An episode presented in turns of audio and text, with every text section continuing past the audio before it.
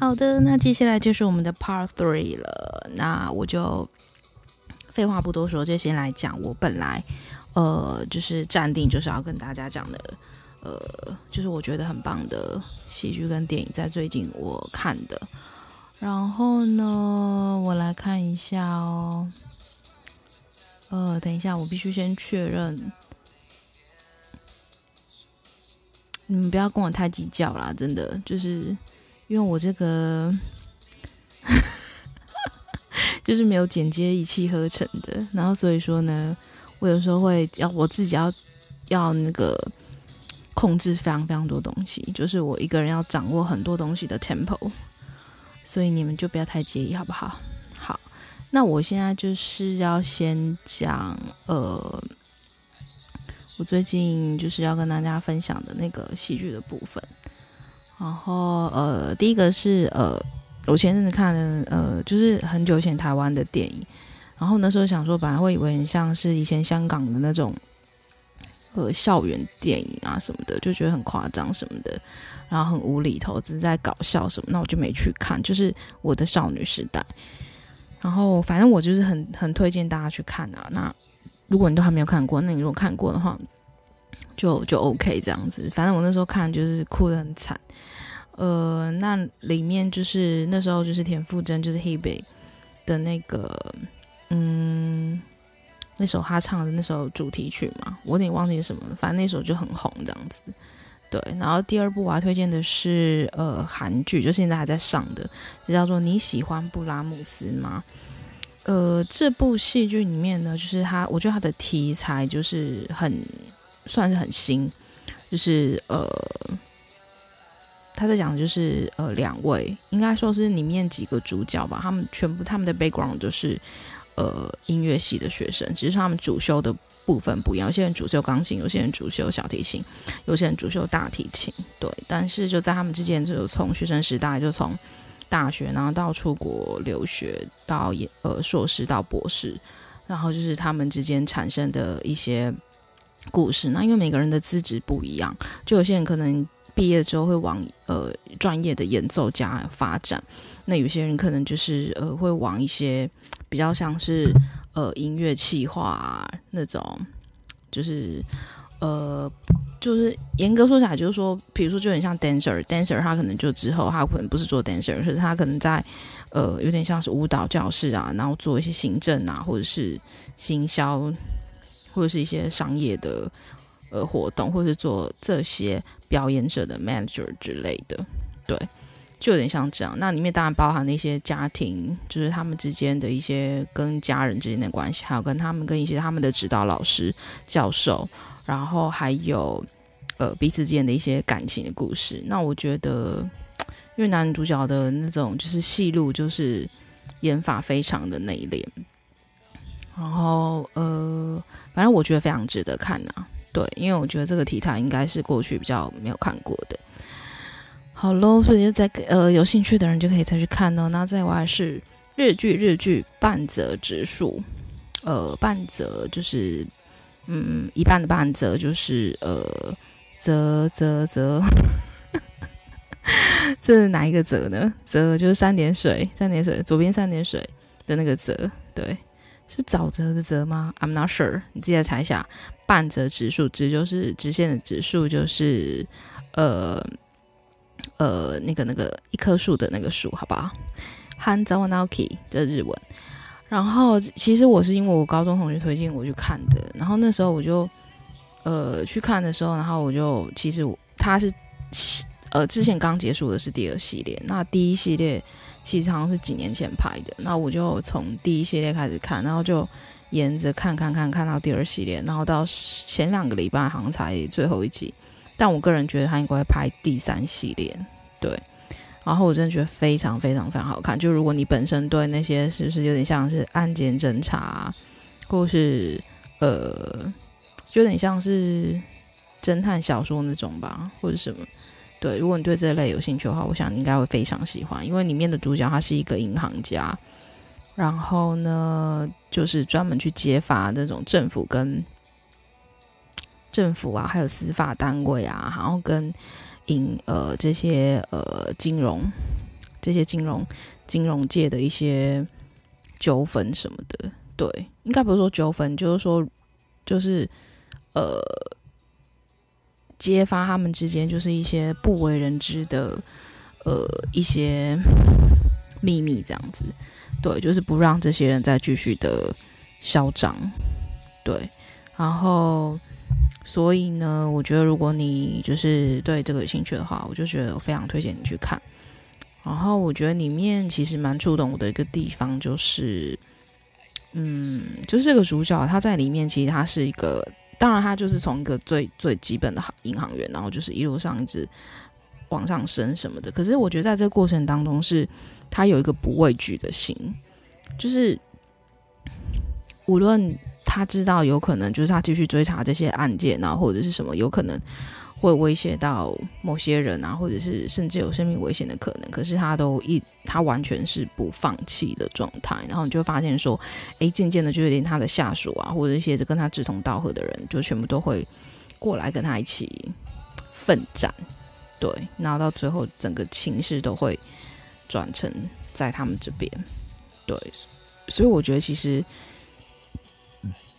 我自己就是会很激励我吧，就是我觉得到其实你知道这个环境就是这样，就是有时候你会想要跟某些体制或者是某些你觉得不公义的事情，你想要去做一个也不能说反驳或者什么，可是就是你不甘心只是这个样子。对，但是有可能就会很多人或者是环境会告诉你说，哎呀，你不需要啦，就是不可能的啦什么的，可是你没有做你怎么知道？就 how do you know？ 对，所以呢我就觉得说 OK， 就是对我来说 maybe 就是也许对某些人来讲就是会有点太就是所谓的浪漫主义吧或什么的，就是你把一切都想得太美好或什么。可是我觉得如果就是如果我们自己都就是你没有先去设想说这些事情是有可能的话，那你怎么可能去做呢？就像国父革命或者是像我们现在所能够享受到的这些自由民主的体制，这也都是过去的人他们所革命的结果。对，所以我觉得革命其实是需要有一点浪漫情节的，就是说你相信这些都是会发生的。对，然后就算虽然我不想这么讲啦，但就是说就是你觉得即使生命结束，你也觉得在所不惜等等之类的。对，法国大革命也好，或者是美国黑奴的就是让他们能够变成平等，跟白人的地位是平等的，那些权益的一些整个都是前人的一些牺牲的结果。对，然后所以我想我觉得我们现在这个时代，就是在特别是今年，就是因为我新冠肺炎这样子，就是2020年，对，现在已经走到10月，我们只剩2个月，今年就会说再见。但是我觉得在今年这个年度里面，我觉得应该会让我们看清一件事情，就是我们也是走在一个时代的关口，就是这个世界会有继续往什么样的方向去？其实说真的，我们都有责任，对，我们每个人都有责任。那我相信，不放弃的人，然后或者是在这个就是在这个看起来就是好像很混乱的一个局面当中，如果你有一些特别独到的见解，或者是跟人家不同的想法或什么，或者是你有一些不一样的看见，我相信都有可能是会改变这个世界，或者是改变这个地球，或者是改变全人类接下来要走的一个方向呀。Yeah. 所以 don't give up if you have 就是怎么说呢？就是说你心中如果有一个理想的话呀， yeah. 对，你就是勇敢的去走。对，因为世界都已经走到这个局面了，你还怕什么？你还怕什么？是不是？就是有一天有可能我们都会因为新冠肺炎就 you know 就是跟这个世界说拜拜了。那你还有什么好怕的呢？就 just you know go ahead， 就做你想做的吧。OK， 好，那今天就分享到这里，然后上面我推的那些戏剧，就是如果你有兴趣的话就，我少讲一部 sorry， 就是它也不是你的管家，对，这是现在也继续在演的。然后他讲就是我顺便可以提到一个是我顺便提到的一个是就是几年前的一个新兴的行业，就是叫整理师。对，那所谓的这个整理师呢，就是应该说